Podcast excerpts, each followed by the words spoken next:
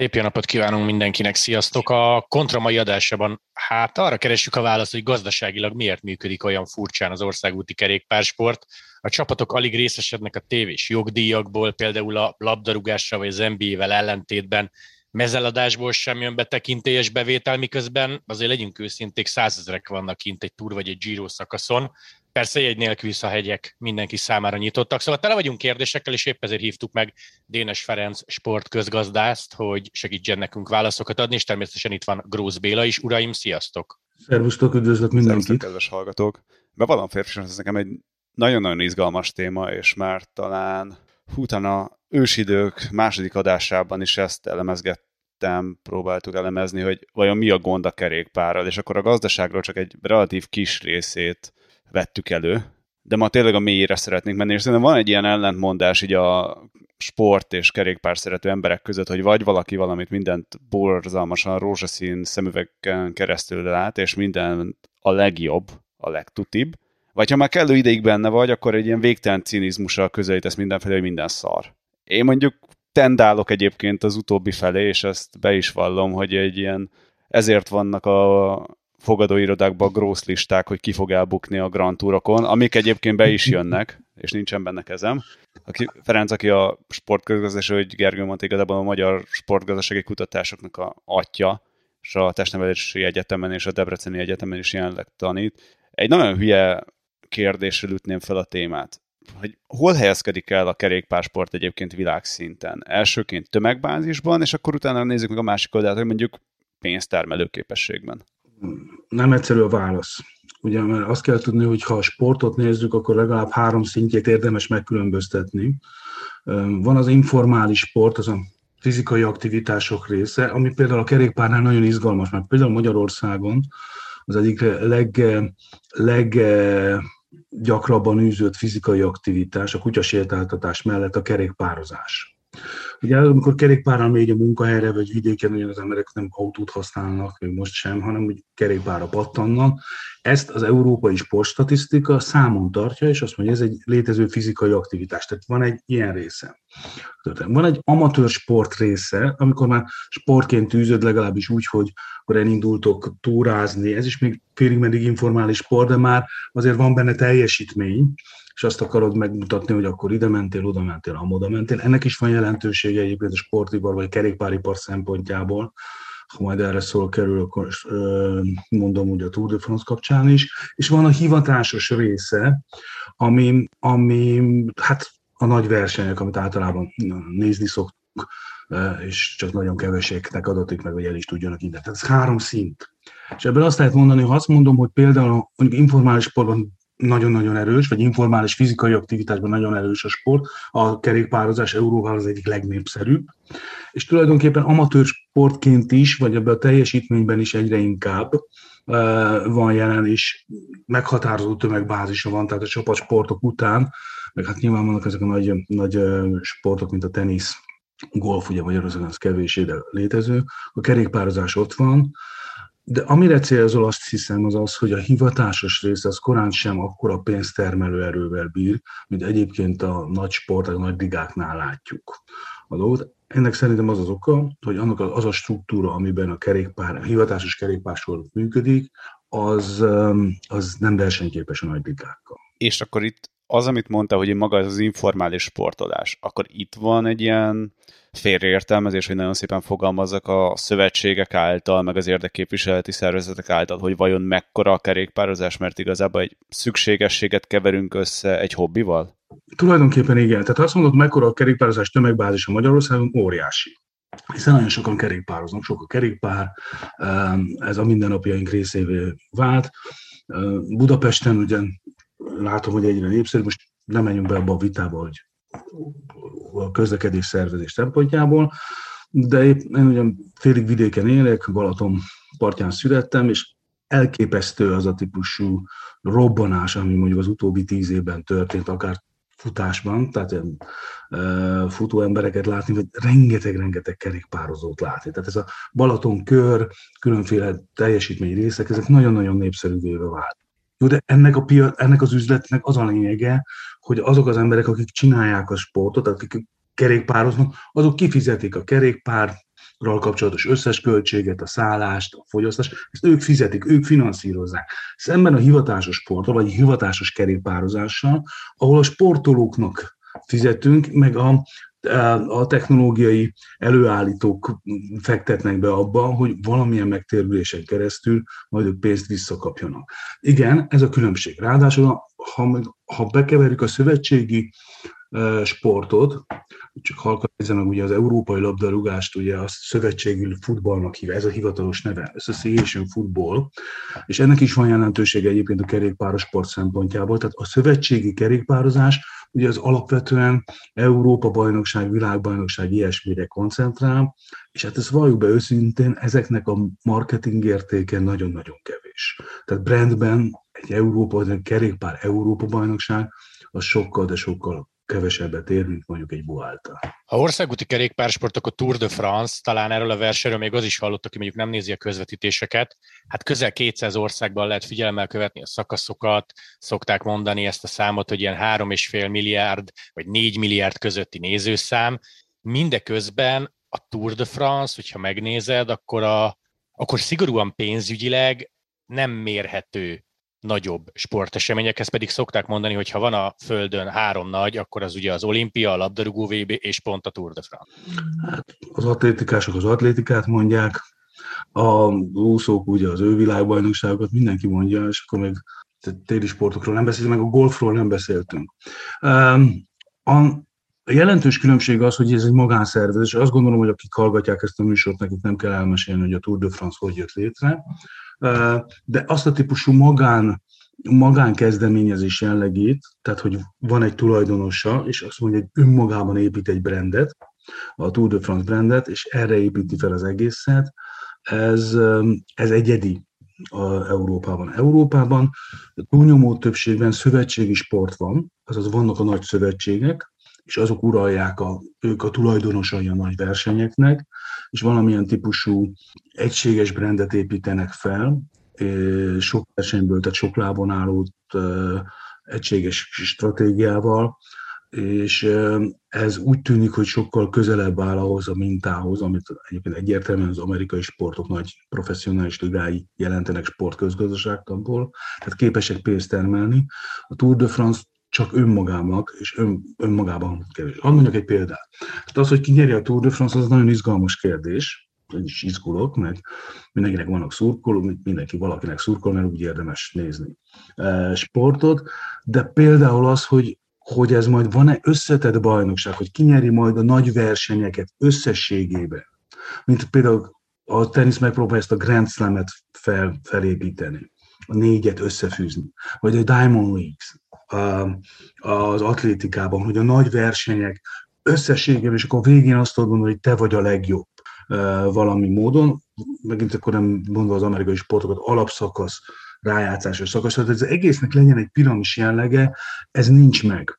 Nincs meg a, a, a sportban, és nincs meg a Tour de France-ban, és egyedülállva, valószínűleg egyedülállóan nem tud ennél több pénzt De van még egyébként olyan sport, ahol egy ilyen privát szervezet áll az élen, és jól működik, és maga az egész ökoszisztéma jól funkcionál, mint pénztermelő képesség. Tehát ugye tényleg itt van három nagy privát cég, az ASO, a Flanders Classic és az RCS, ugye mindenki csinálja a saját kis buliát, de hogy úgy igazából nem nagyon fejlődik maga a teljes rendszer. Uh, nagyon hasonló volt a Forma 1. A Forma 1-ben ugye a pályák uralták a versenyeket, tehát a, a tehát, a, a, ugye az, tehát autóversenyzés autópálya kell, és aki, akinek volt jó autópálya, az, az diktálta a feltételeket. Bernie Eccleston szerepe az azért fenomenális sportgazdasági vagy sportközgazdasági szempontból, mert megtörte ezt az uralmat. Tehát a kerékpárban nincs ilyen, nincs ilyen sport. Gondoltam, amikor elkezdtünk beszélgetni arról, hogy legyen egy ilyen műsor, nekem azonnal a forma egy jutott eszembe, hogy talán a, a, ez a legnagyobb hasonló, nem csak azért, mert kerekeken menne mind a kettő, hanem azért, mert a Forma egy Bernie Eccleston előtt ugyanebben az állapotban volt. Voltak nagy versenyek, és a versenyrendezők ö, ö, egyedi piacokat építettek, de sokkal, de sokkal több pénz volt benne, erre jött rá Eccleston, hogyha ezeket valamilyen módon összefűzi, és egy versenyé szervezi. Lehet, hogy az egyedi verseny jelentősége csökken, de a pálya mekkor is megkapja a pénzt, amennyi kell neki, de maga az iparág sokkal nagyobb lett, lett volna. Valószínűleg ez az áttörés hiányzik, az én hipotézisem szerint azért tényleg túl erősek, meg túl, mire erre rájöttünk, nem én vagyok ennyire okos a, dolgban, mire rájöttek volna arra a szervezők, hogy érdemes összefűzni, addigra már egyedileg olyan márkákat építettek fel, különösen a Tour de France, hogy ők nagyon sokat veszítenének, ha be kéne állni valamilyen sorba. Tehát a kulcsnak, tehát a Forma 1 tudom hasonlítani, a kulcs az az, hogy egyedi versenyeket rendezel, vagy valamilyen sorozott versenyeket. De hogy ugye igen, tehát ott vannak mondjuk a Forma 1 a pályák, a Tour, de, tehát a kerékpárban a nagy klasszikus versenyek, most tényleg a monumentek, a GT-k, tök jó, de hogy a sportolók nélkül pont nullát ér az egész. És értem, megvan az a nagyon cinikus hozzáállás, hogy tök mindegy, hogy most 35-tel mennek fel a hegyre, vagy 30-al, vagy 27-tel, ugyanolyan izgalmas lesz a verseny, de igazából, hogyha a versenyzők egyszer azt mondanák, hogy nem megyünk el, mert hogy nincsen revenue sharing, nincsen jog visszaosztás, akkor igazából nincsen magának ezeknek a versenyeknek ereje. Igyekszem rövidre fogni a választ, nem előadásokat tartani. Szóval az amerikai és az európai sport alapvetően különbözik abban, hogy az amerikai sporton bármilyen furcsa, a sport és benne a jövedelem, az a sportolóké. Tehát hiába látjuk mondjuk az NFL-t, az én másik nagy kedvenc sportágamat, um, hogy ott a tulajdonosok ez meg az meg a tulajdonos veszi át a bajnoki díjat, ténylegesen az összes bejövedelem a játékosoké, akik valaha kötök, kötöttek a, a 19. század közepén egy megállapodást a tulajdonosokkal, hogy ők valamennyi részt odaadnak a tulajdonosoknak azért, hogy viseljék a kockázatokat, és szervezzék meg az egész bulit. De a pénz a játékosoké. Európában fordított a logika. Európában a bürokratáké a sport, a kerékpáros esetben pedig ugye a versenyszervezőké, és ők fizetnek a játékosoknak mint vállalkozóknak, munkahelyek. Kimegy a Moszkva térre, tud valaki kerékpározni? Tudunk, akkor gyere, aztán kerékpároz. Most csak viccelek. Tehát a, a, sportolók fizetést kapnak, a futballban is fizetést kapnak, és ez, ez egy egészen más viszony. Na, de hogy azért ez a változás van, és megint az európai sportokat mindig a labdarúgás húzza. Tehát, e, és látszik az, hogy a játékosok, az egyéniségeknek szerepe iszonyúan, fel, iszonyúan nagy lesz, és felértékelődünk. Minél kevésbé vagy profitorientáltabb, annál inkább. Hát ugye most hát ne arra, hogy talán nem szentségtörés hozok egy példát, hogy a Mappé kötött egy nagy szerződést most nyár elején a Paris saint amiben olyan típusú kitételek is voltak, amelyben a játékosnak különféle jogosítványokat biztosít, például csapatösszállítás, egyáltalán a csapatmenedzsment szempontjából, ez megint történelmi dolog. Tehát nem lehet a jár, igazad van. Tehát a sportolók nélkül nem lehet ezt üzemeltetni, csak egy olyan száz éves hagyományban felépített struktúra van Európában, amit nagyon-nagyon nehéz áttör. A megoldás persze az lenne, ha a, játék, a sportolók, a kerékpárosok alakítanának ténylegesen egy szövetséget, és azt mondanák, hogy na gyerekek, akkor majd mi megszervezzük a kerékpárt, most versenyeket. Néhányszor tönkre mennének, mert nem tudják megszervezni, de ha a nagy sztárok ott vannak, és ténylegesen akik tudnak teljesítményt leadni, melléjük szegődnek többé-kevésbé mondjuk tisztességes versenyszervezők és menedzserek, tulajdonosok, akkor ők valóságosan tudnának egy, a játékosok, vagy a, bocsánat, mindig a játékosok, a sportolók számára egy nagyon, nagyon kedvező, vagy ennél kedvezőbb feltételeket biztosítani. Így viszont alkutárgya az, hogy mennyit fizetnek neked, hogy mász fel a hegyre, meg másnap is mász fel a hegyre, utána meg mennyi egy időfutamot, ami nagyjából egyel, ha nagy halál. Félig meddig válaszoltál a kérdésre, de hogy fordulhat elő az 2022-ben, és focis fejjel, például labdarúgó fejjel szocializálódva, az egészen extrémen hangzik, szóval hogy tévés jogdíjból a csapatok, a főszereplők nem részesülnek egy Tour de France alatt. Akkor gyakorlatilag erős érdekvédelmi szervezet, vagy ilyen NBA és NFL-es mintál a játékos szakszervezet, akik, ha kell, néha sztrájkkal fenyegetőznek, mert azt mondják, hogy ma van a legfontosabb hegyi szakasz. Az egész világ minket néz, várja a sót, oké gyerekek, akkor nem állunk rajta, mert nincs tévés jogdíj. De nagyon furcsa, mert a túr esetében, vagy a kerékpársport esetében igazából így ezt mindenki megszokta, és szóba se jön, tehát sztrájknak hírét nem hallod.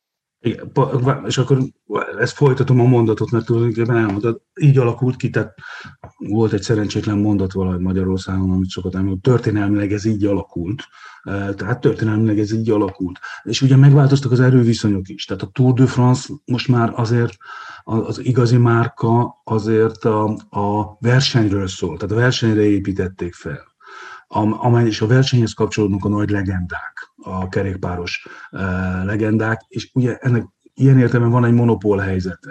Az Abdü ezre felmen, tehát, az egy, tehát azt nem lehet helyettesíteni a, a, a Balatonboglári Várdomb oda-vissza típusú, mert az nem ugyanaz a brand.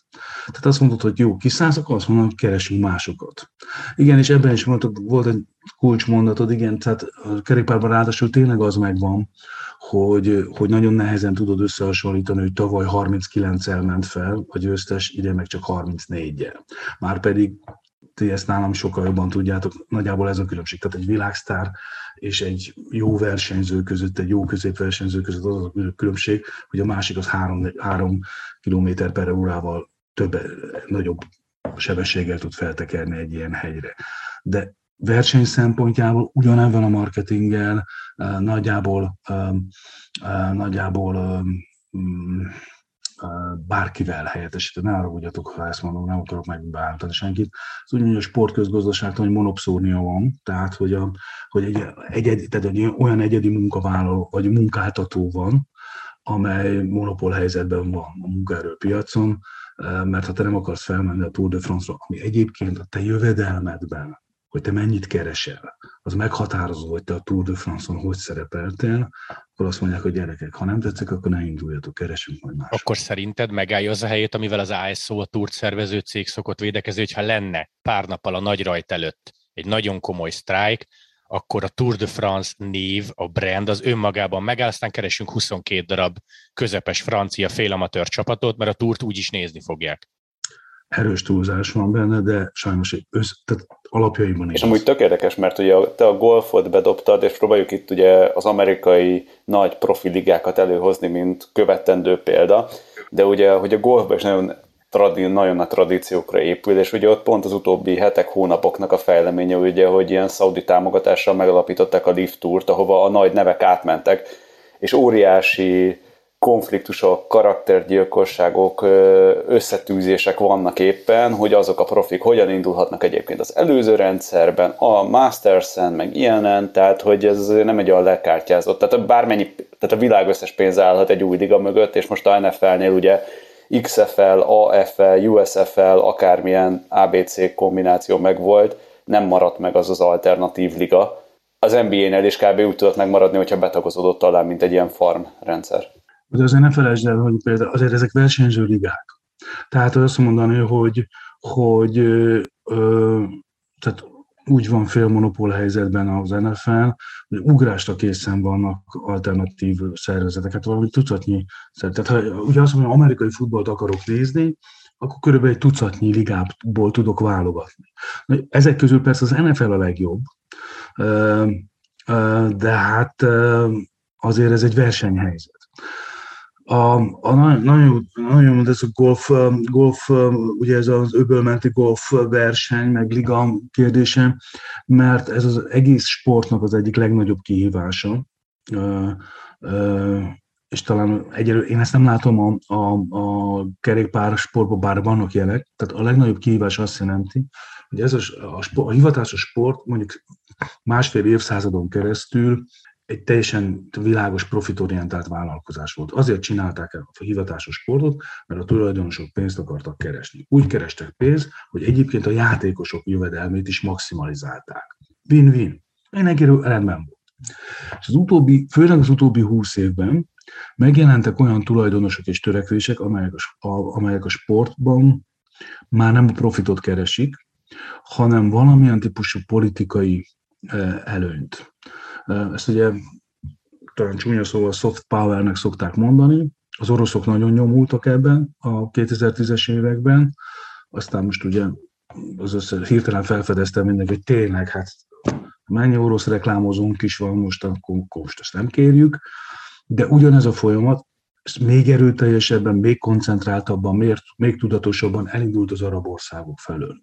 Szaúd-Arábia, ennek a, a legnagyobb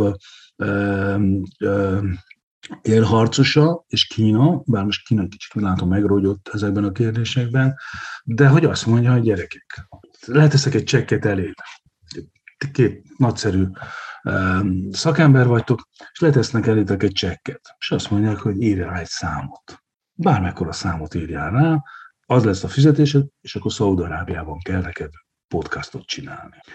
És lehet egy, tehát tudod, ismeritek ezt ugye az öreg hölgy látogatását a Dürrenmattból, az ember azt mondja, á nem, moralitás mindenek felett, aztán van az az élethelyzet, amikor ráírsz egy számot.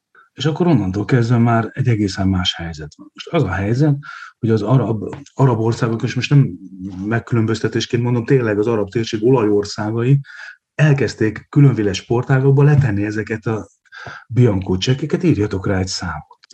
És azért abból a pénzből már komoly versenyeket lehet, lehet felépíteni. És hidd el, hogy azért, azért a formákban is látszik, hogy pár év alatt ezek, a, ezek az éjszakai nagy versenyek, kelet versenyek nagyon-nagyon vonzóak tudnak lenni, izgalmasak tudnak lenni, mert tudatosan építenek pályát, fény, hatás, só hatás, tehát ugye látványsport, azért fel lehet építeni olyan sportokat, meg versenyeket, hogy azt mondod, hogy inkább azt nézed, mint a Tour de France, bármilyen hangzik. Az neked nem furcsa egyébként, hogy egyrészt hihetetlen komoly szponzorfüggőség van az országúti kerékpársportban, és mondtad az arab világot, napjaink egyik legnagyobb sztárjának, Tadej Pogácsának konkrétan úgy hívják a csapatát, hogy UAE Emirates, ami elég beszédes. Az egyik legnagyobb költségvetésű sorban teker Pogácsár, ilyen 35-40 milliós e, euróban természetesen éves költségvetésről lehet olvasni, de hogyha megnézel egy Tour de France, ha te elviszed a sárga trikót, nyersz egy-két szakaszt, akkor mondjuk félmillió, nem mondjuk, ez konkrét tény, félmillió euró jár az összetett győzelemért a sárga trikóért. 11 ezer eurót ér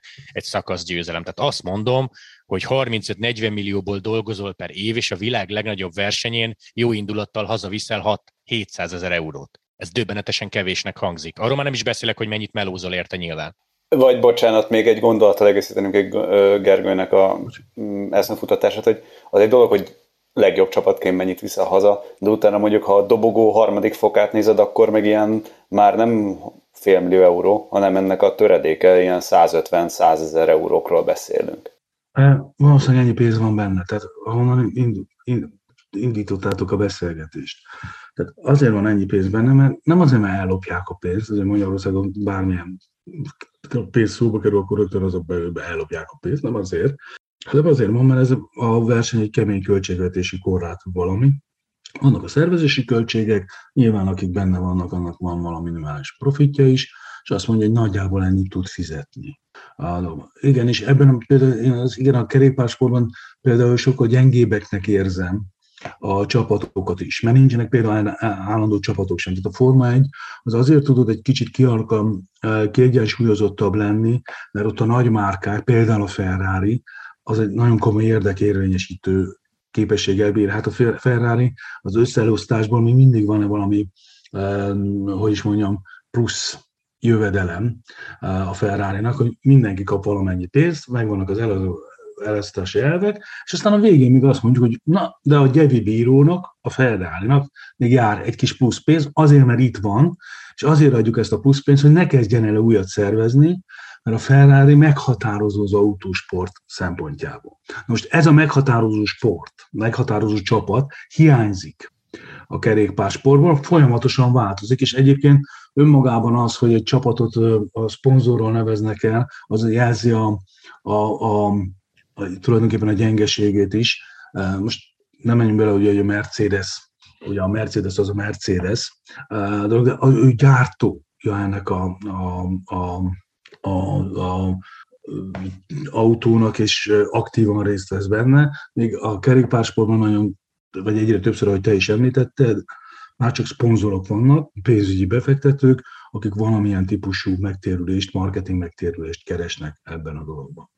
Ha megnézzük a, és egyébként teljesen igazad van, hogy, hogy A kerékpársport gyengeségét az jelzi, hogy a legjobban kereső sportoló, aki 2021-ben ugye a Pogacsár volt, az 6 millió eurót keresett nagyjából, tehát van a, valamilyen kimutatás. Most ez lehet, hogy 5, ha különböző számokat nézel, akkor lehet, hogy 5, 5 és fél vagy 8, de a közelében sincs például Federernek, aki, aki, aki már nem játszik, vagy alig játszik egy-egy meccsen, de még ennek sokszorosát keresi meg. Nyilván nem a pénzdíjakból, hanem abból a marketing értékből, ami van.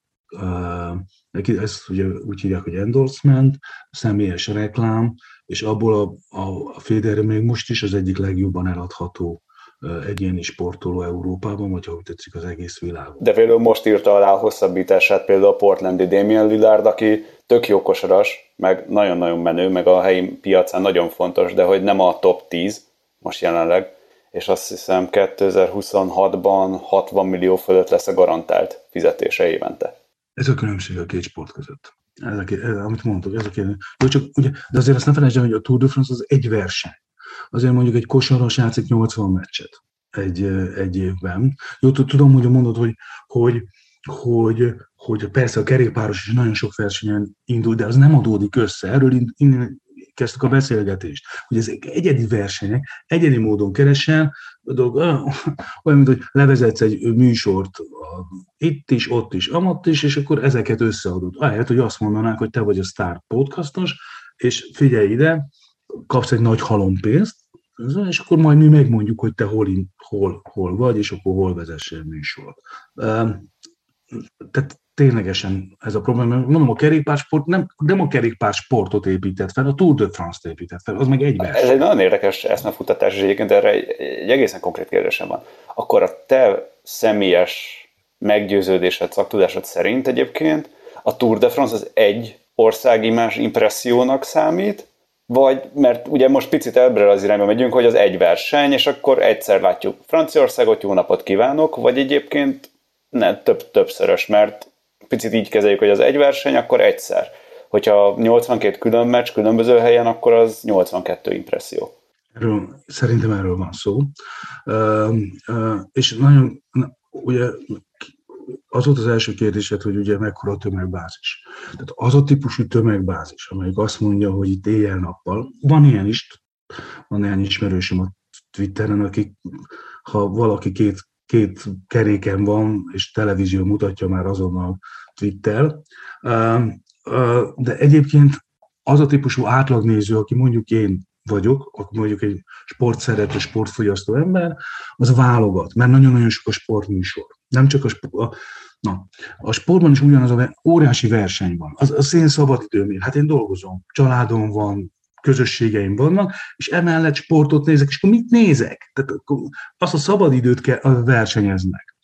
A Tour de France azért zseniális, mert egyébként van egy ilyen nyári holt szezon, nincs futball, nincs NFL, csapatsportok legtöbbször állnak, különösen ha Katárban rendezik a futball VB-t, és van időm rá. És most csak egy dolgot nézek, mint karácsonykor dárcot nézek. Én sosem nézek dárcot, de karácsonykor dárcot nézünk, mert semmi más nincs. Tehát a Tour de France-nak ez az egyik legnagyobb versenyelőnye. Nyár van, rozéfröcs van, ősz a teraszon, kicsit kövéren kopaszon, és nézem, hogy ezek az bolondok meg másznak fel a 10%-os hegyre kerül, és nem is érted, hogy ez hogy lehetséges, és akkor ez, ez egy ad egy hangulatot, most kicsit karikíroztam a, a helyzetet. De ennek pont ez a lényege. Azt mondani, hogy ezt felépíteni négy és elkeresni, és ugye most már a világsportjába keresni olyan helyeket időben, hogy a szabad időmbe beleférjen, hogy másokat is nézek, nagyon nehéz. Ráadásul Uh, igen, és ezt el akartam mondani, hogy ezt nagyon-nagyon fontosnak tartom. A Tour de France felfedezett valamit a televíziója, ami, ami aztán egyébként szerintem innen vették át, és nagy hatása van az egész sportmédiára. A Tour de France egy turisztikai verseny, turisztikai film. Tehát, hogyha sok minden más mellett. Tehát sose, én sem értem magamat, ne haragudjatok, hogy a, bárkit megbántok, hogy van egy három-négy órás vagy öt órás versenyfolyam, az hogy lehet nézni? Hogy, mi a csuda van, hogy tényleg ennyi szabad időm van, hogy nézegessek három órán keresztül egy műsort, és rájön, hogy azért nézem, mert állati jó a közvetítés. És ez ezer, ez ezer dologból áll össze, talán most nem annyira lényeges, de ennek a lé, nem azt a meg kiművelt showműsort csinál, amit ugye a kereskedelmi televíziók táncdalversenyei szoktak, hanem van benne természetesség. A legnagyobb izgalmat az adja, hogy ú, csak oda ne fusson elé az a szurkoló az ászlójával betakarja a versenyben vezetőt. Ez önmagában egy izgalmat, a nagyon látványos képek, a város bemutatók, ugye a kommentátorok óriási szerepével, az, hogy ki tudják tölteni, az, hogy miért érdekes egy adott helyszín, milyen sztoriok vannak, és ott ülsz, és három-négy órán keresztül végig tudod nézni a műsor. De ez egy turisztikai film, amiben a kerékpársport a, most nagyon óvatosan kell fogalmazni, nem vagyok benne teljesen biztos. Persze a kerékpárt az ürügy, de most már olyan mértékben van rá körbevéve ezekkel a különböző egyedi dolgokkal, ami, ami már nem a kerékpársport sajátja. Ha nem tartalak még fel benneteket, és nem vagyok nagyon unalmas, akkor mondjam, hogy ennek van egy következmény. Tehát ez turisztikailag nagyon izgalmas, ugye nagyon sok nézőt vonz. No, és ez, ezek fogyasztanak, stb. Ezt látjuk. Tegnap magyar zászló volt, tudod, és mindenki boldog volt, ahogy tényleg ott vagyunk mi is, magyarok. Oké. Okay. Na de ennek van egy és visszatérek az eredeti kérdéshez, van egy ilyen szabadidősport jellege, mert akik szeretnek kerékpározni, és mondjuk tényleg teljesítménysportban is érdekel, tehát nem csak informális sportban, hanem azt mondja, na, kerékpározunk egy jót, annak már milyen izgalmas azt mondani, hogy próbáljuk meg felmenni az átvihez. Hogy az milyen? Hogy akkor Pogacsár mennyivel ment föl, nyilván tudja, és én mennyivel megyek fel. És, és akkor már, de akkor érted, odautazol, ott fogyasztasz, megszállsz, stb., és termeled a pénzt.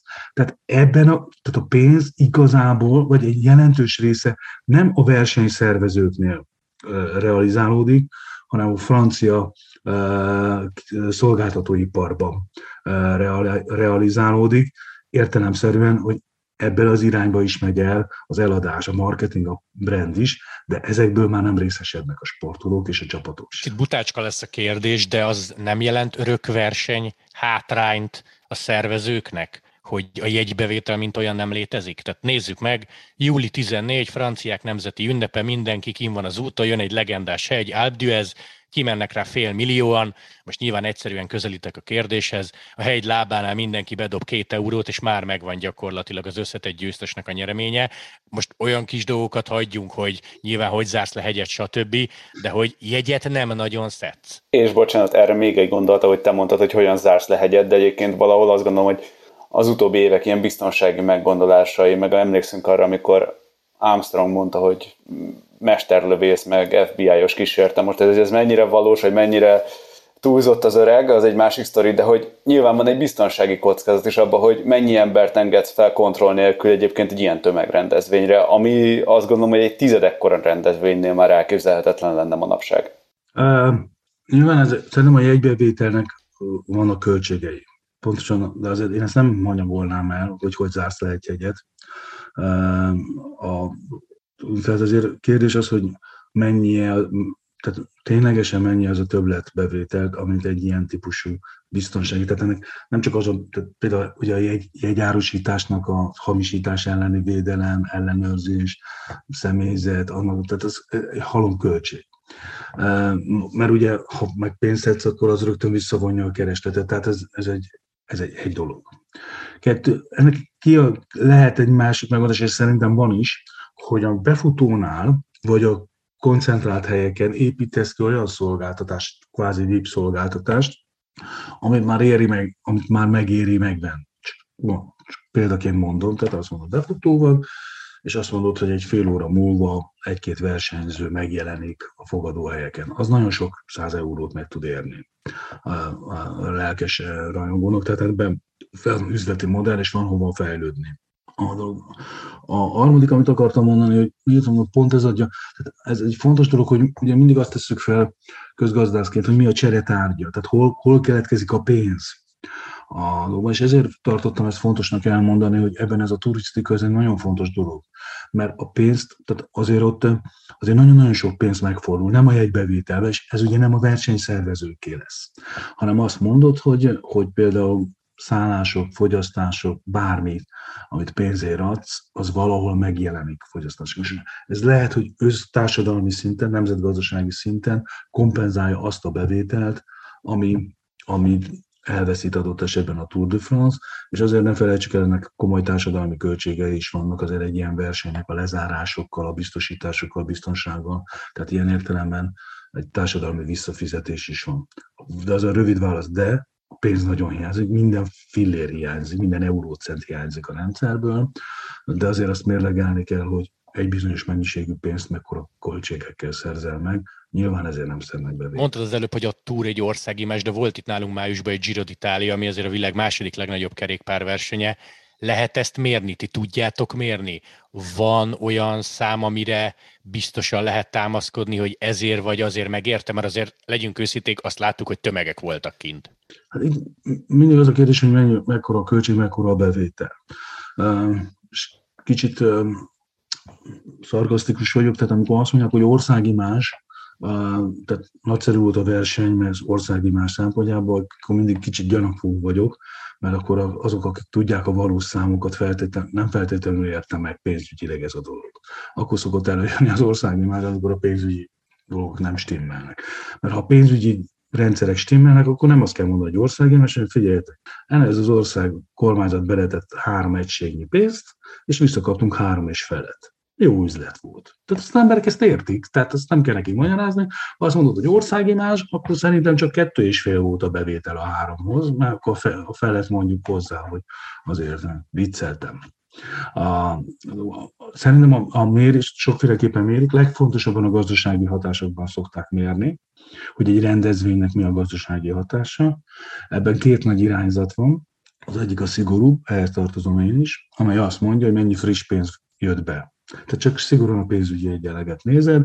Friss pénz alatt azt értem, hogy, hogy nem, az, nem azok az egy adott lokációban, ha az emberek elköltik a pénzüket, ez nem friss pénz, már úgyis elköltenék. Hány külföldi jött, és az mennyit költött, vagy adott esetben, ha Budapestet nézzük, rendszerint itt rendezünk a nagy világversenyeket, ha vidékről jöttek fel emberek, és ott költöttek, itt költöttek Budapesten pénzt, az mennyi többletbevételt jelent Budapestnek, a, ezek a pénzügyi bevételeket, tehát mi ezt nézzük, tehát azok a szigorú csúnya emberek, mint én is. Ezt nézzük, és akkor nézzük meg, hogy mit mutat a tábla. Ennél azért persze lehet mást is mondani, mert azt mondani, hogy azért ahhoz, hogy kiszolgáljál három, egy millió embert, aki kint van az utcán, azokat etetni, itatni kell, vagy lehet, kell, vagy lehet, parkolóhelyet kell biztosítani, és így tovább, amely többletbevételeket jelent adott esetben, és ahhoz, hogy ezeket a sült kolbászt, amit megeszik a külföldi ember itt a verseny alatt, azt valakinek elő el kell állítani, és az neki többlet jövedelmet jelent, hiszen ez eddig nem volt benne a keresletben. Bocsánat, ha túl hosszú és bonyolult vagyok.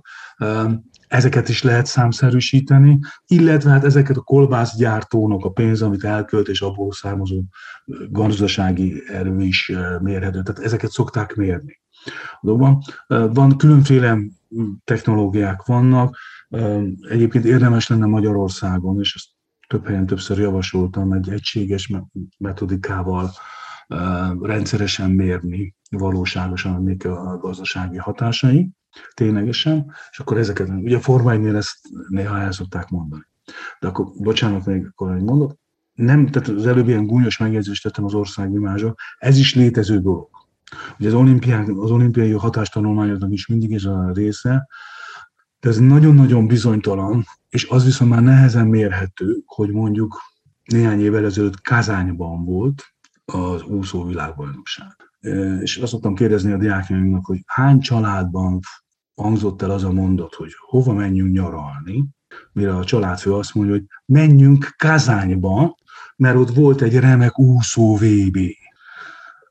Már pedig ezek a hatástanulmányok azt mondják, hogy ez egy ilyen típusú motiváció van, és én ebben nem nagyon hiszek, na de például a Tour de France-nál, például a Giro d'Italia magyarországi szakaszánál, ha ezt jól közvetíted, akkor van egy olyan típusú dolog, hogy akár az is azt mondod, hogy tényleg nézzük már meg, hogy ez milyen. És itt akkor visszautalok a bevezető monológomra, amikor azt mondtam, hogy picit itt azért az érzelmek és a ráció ütközik szerintem, mert gyakorlatilag mindent meg lehet rendezni Magyarországon. Tehát egy foci VB-t is talán le tudnánk húzni, csak a világ összes pénze kellene hozzá, és inkább az a relatív kérdés, amiért egy pár fanyalgónak a hangja el lett itt, szerintem a budapesti rajtnál, hogy megéri-e Magyarországnak az én információm szerint dupla annyit kifizetni egy Giro rajtért, mint amennyiért Kopenhága kifizetett egy Tour de France rajtért. Tehát, hogy 24 versus 12 millió, ami nekem így a fejemben megvan euróba.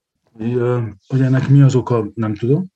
Nyilván hipotézisek lehetnek erre vonatkozóan, de az, az engem is nagyon meglepett, hogy ez a Giro d'Italia magyar indulás, ez szerintem nagyon komoly társadalmi hatással bír. Tehát az emberek beszéltek róla, ne haragudjatok megint, és a hallgatóktól is elnézést kérek, ugye azt tudom mondani, hogy tehát mi a közbeszéd tárgya, az az, amiről a kocsmában beszélnek az emberek. Én szigorúan szociológiai okokból, csak hogy ezeket, mint tudós ember felmérjem, szoktam nézni, szoktam kocsmába járni, és hallgatom, miről beszélnek az emberek.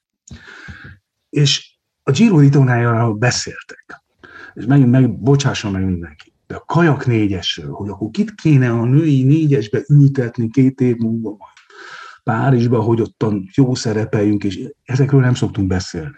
A Giro d'Italiáról beszéltek az emberek, és ez engem meglepett.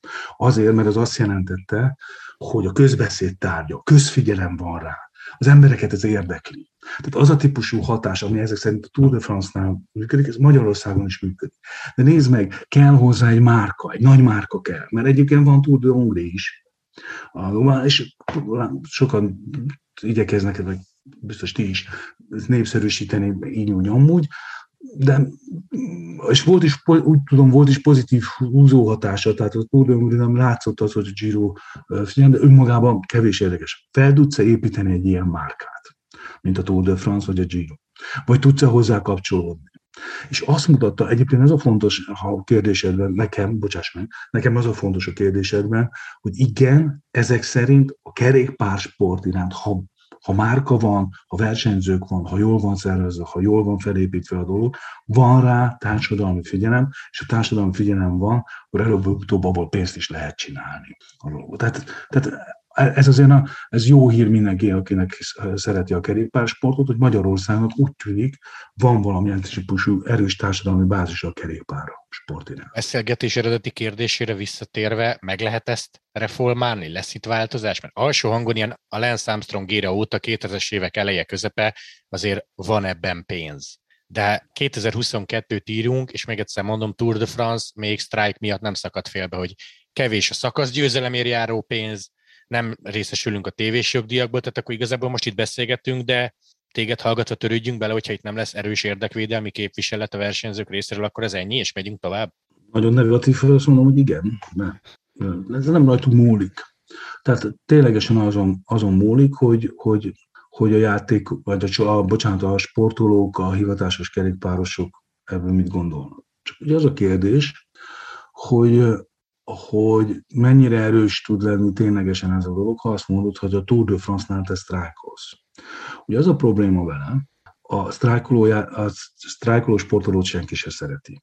Tehát, tehát ez egy óriási kockázati felárt, ha te csapatonként rakod össze. És ugye a kerékpársportban az is egy nagyon fontos sajátosság, hogy csapatokat raksz össze, tehát nem, nem, nem nincsenek egyenlő nagy csapat márkák, mint például a Real Madrid, Bayern München vagy a Manchester United, legyen a Liverpool is, nehogy valaki megsértődjön.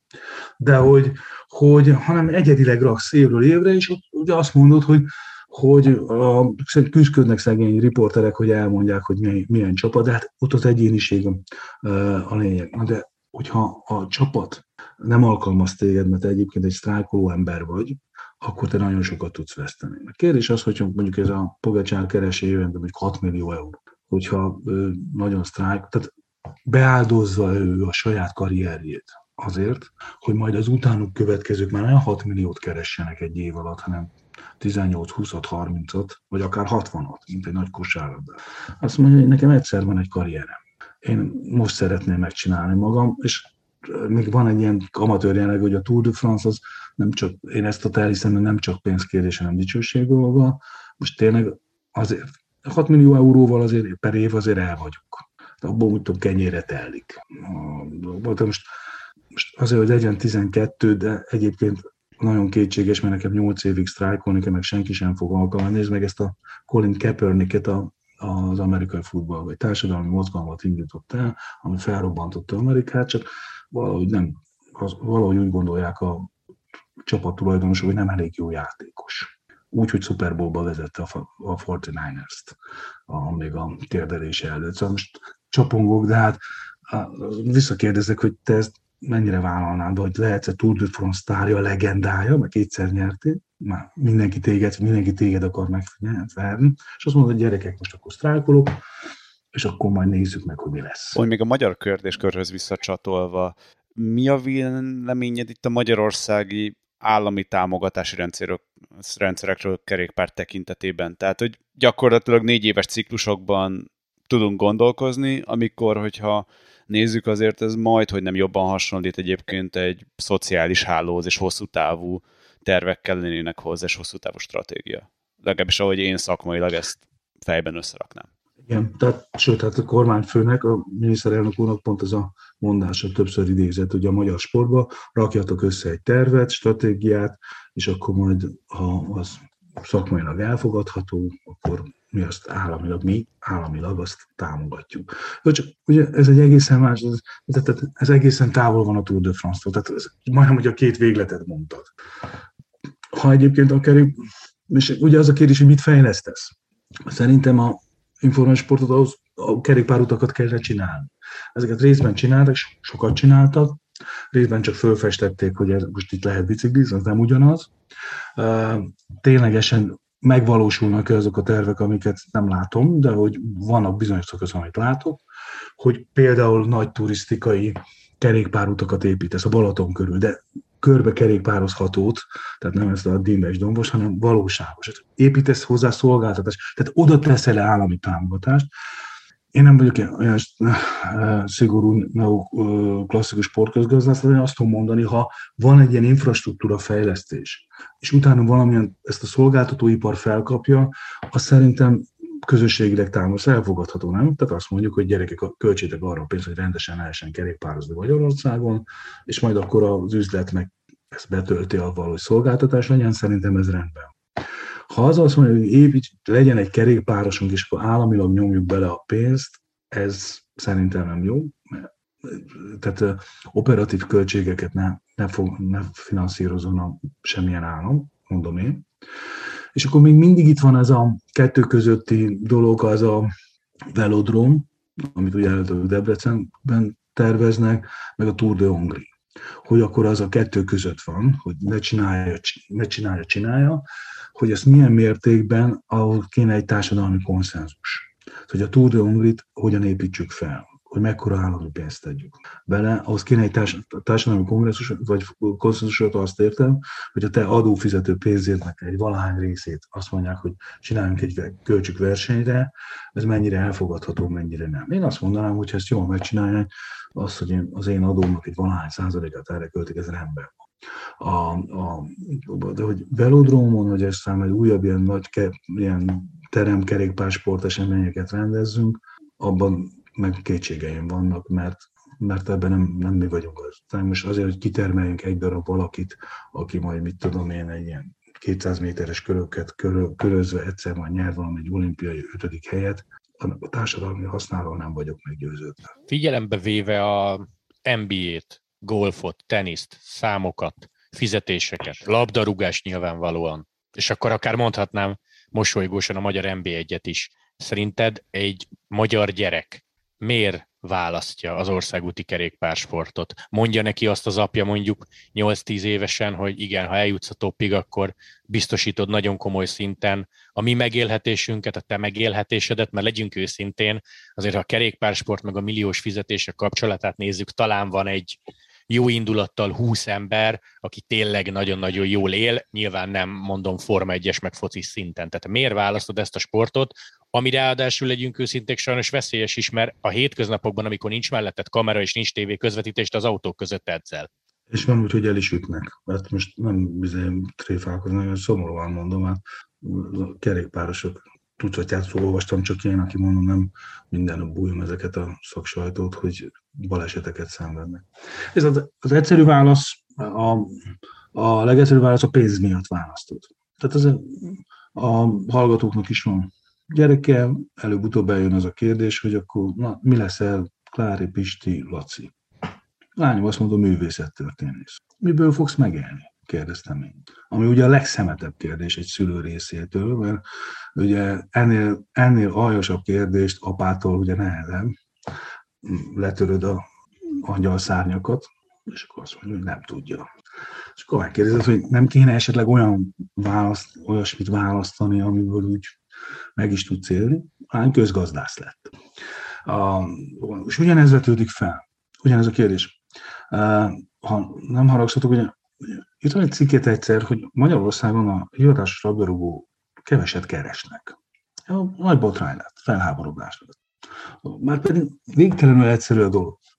Hogyha te, a te gyereket pénzügyi kilátásai kerékpáros sportban nem ütik meg azt a racionális mértéket, amit egy gondoskodó szülő erről gondol, hogy mit is kéne csinálni a gyereknek, akkor azt mondja, hogy ne csináld. Mert ha azt mondanád, hogy a kerék, ha te tehetséges a gyereket kerékpárosként, és, és amit látnak benne a szakemberek, meg azt a munkát, meg hátán, amit bele tudsz tenni biztosítani, és azt mondod, lenne évente mondjuk egy 100 millió forintos jövedelme 8 éven keresztül átlagban, akkor azt mondod, hogy tegyünk fel erre mindent. De azt mondod, hogy egyébként ebbe az van, hogy évente keres 4-5 millió forintot, akkor te is azt mondod, hogy te figyelj, nem próbálnád meg a könyvelési szakot valamelyik egyetemen. Mert akkor az hát, ha jobban fut, és akkor 40 éven keresztül tud kb. 40 éves könyvelőnek furcsa álma volt, és akkor sokfajta pénzt tudsz keresni, és egészen más jövedelmi viszonyok között. Tehát bármilyen furcsa alap, most mindig vannak kivételek, és persze a kivételeket látjuk a, a, a, a, a kamerákban, de az alapdöntések így szólnak és ameddig nem tudsz egy olyan típusú, ahogy te elmondtad, ha nem tudsz egy olyan jövedelmet biztosítani számára, vagy pályautat, amivel egy felelős szülő azt mondja, hogy ezt, a gyerekemnek kívánom, akkor ez nagyon problémás. Ugyanis ez, ha futballról beszélünk, ugye a futballban azért változott nagyon sokat a helyzet, mert sokkal könnyebb a kiárás. Tehát azt mondod, hogy Magyarországon tudsz biztosítani mondjuk egy évi, ha mondok neked egy 20-30 milliós jövedelmet, de ha egyébként tényleg akkor a tehetséges vagy, akkor mondjuk az angol másodosztályban meg tudod keresni ennek a 6-8 szorosát. És azt mondod, ez már az a pénz, ami, már, ami miatt már érdemes azt mondani, hogy ne, ne menjél egyetemre, ebben foglalkozol, stb., mert ez majd megtéríti, és akkor majd civilként megcsinálsz ezt azt. Bocsánat, hogy ilyen hosszú voltam. De azért, mert nem, bony- tehát nem egyszerű a döntés. Nem egyszerű a döntés, mert azt mondani, tehát van ez a romantikus elképzelésünk, hogy ó, milyen szép, hogy tényleg egyszer szakasz győzelem a Tour de France, és ezért feláldozott mindent.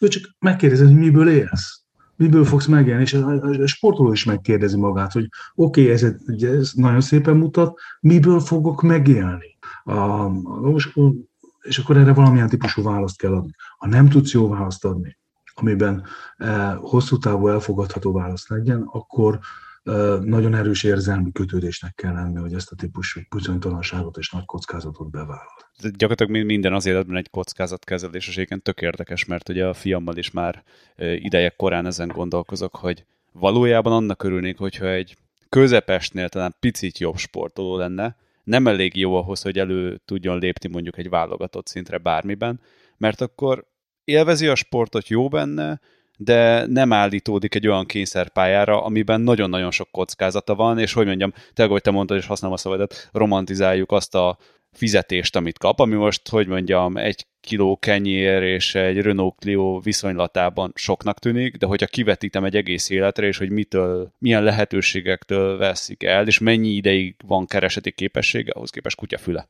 Köszönöm, hogy elmondtad, mert amikor ilyeneket szoktam mondani, mindenki hát nem azt mondom, hogy köpköd, csak azt mondom, hát Dénes hülye, mert hát ez nem a sport ennél szebb dolog. A sport szebb dolog, a sport pénzről szól. Hát akkor nem sportközgazdász kell a podcastba hívni, hanem szép írót kell hívni a, a dologba. Ez erről szól. És köszönöm, hogy ezt elmondtad, mert hidd el, hogy sok-sok ezer háztartásban, családban ezek a döntési helyzetek vannak. És egy csomó tehetséges sportolónk van, akiből lehetne valamilyen jó. Csak az a típusú kockázat, hogy te egy nem is Ronaldot, vagy nem Pogacsárt mondok, nem Pogacsárt mondok, tehát nem, nem tehát csak azt mondod, egy tisztességes megélhetést biztosító uh, sportolói pályaút legyen, annak iszonyú rögös az útja, és iszonyú kockázata. Például egészségügyi kockázata van, azért tegyük hozzá, mert most ami, ami szinten ezeket kell csinálni, nem akarok senkit megbántani, de hát belegondolni is, hogy rossz, hogy ez milyen típusú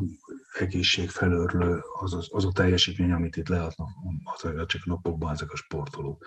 Hogy ezt ki hogy tudja kezelni. Tehát a szervezete hosszú távon hogy tudja kezelni. Én láttam olimpiai bajnokot, aki, magyar olimpiai bajnokot, aki 60 éves korában mozogni alig tud. És elmondta, hogy miért. De most ezt nem mondom a műsorban, hogy miért.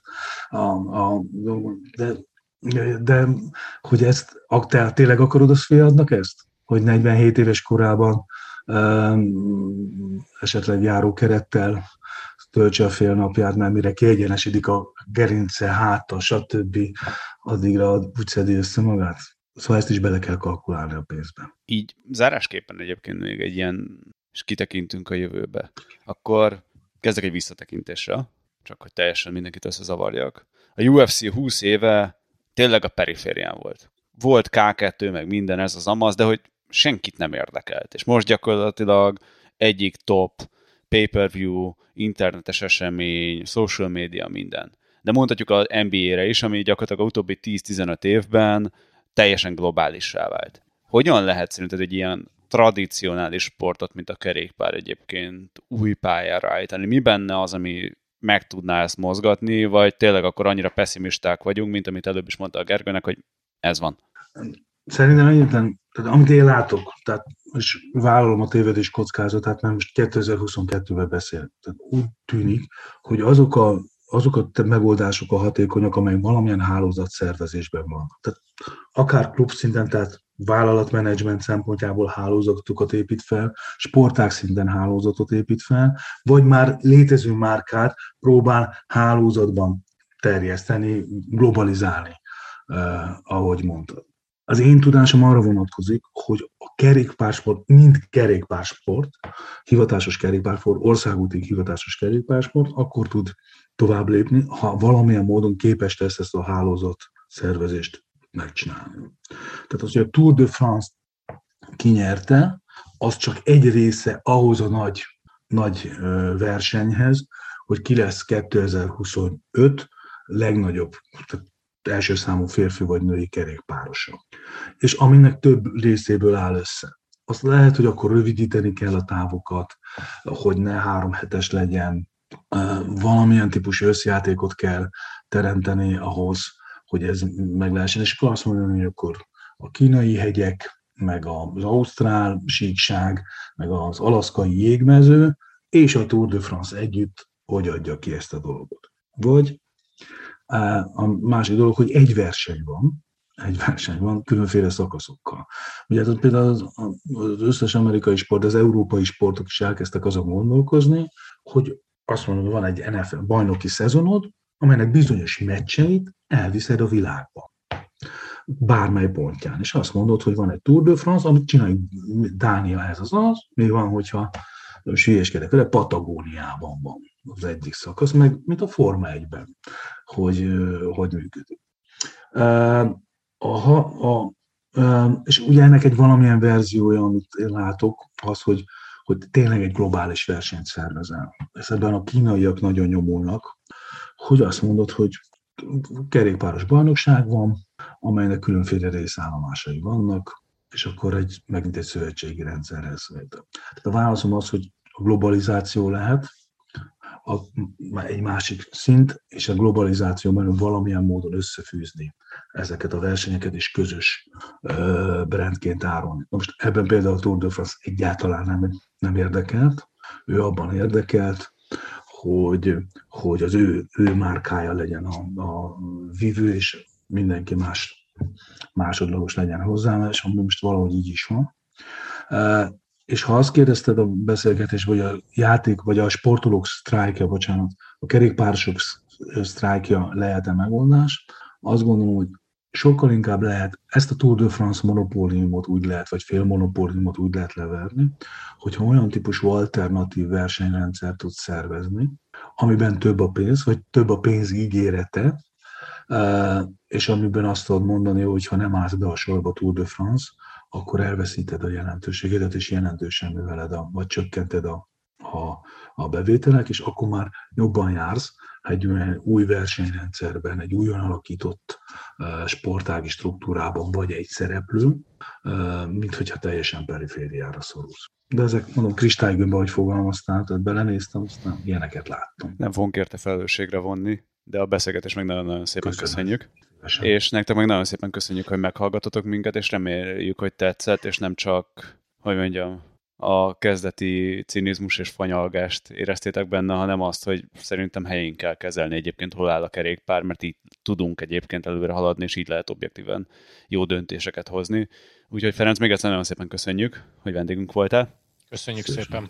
És nektek meg, hogyha tetszett, akkor osszátok meg, adjatok egy pozitív review-t, menjetek egy jót biciklizni, vigyázzatok magatokra. Sziasztok!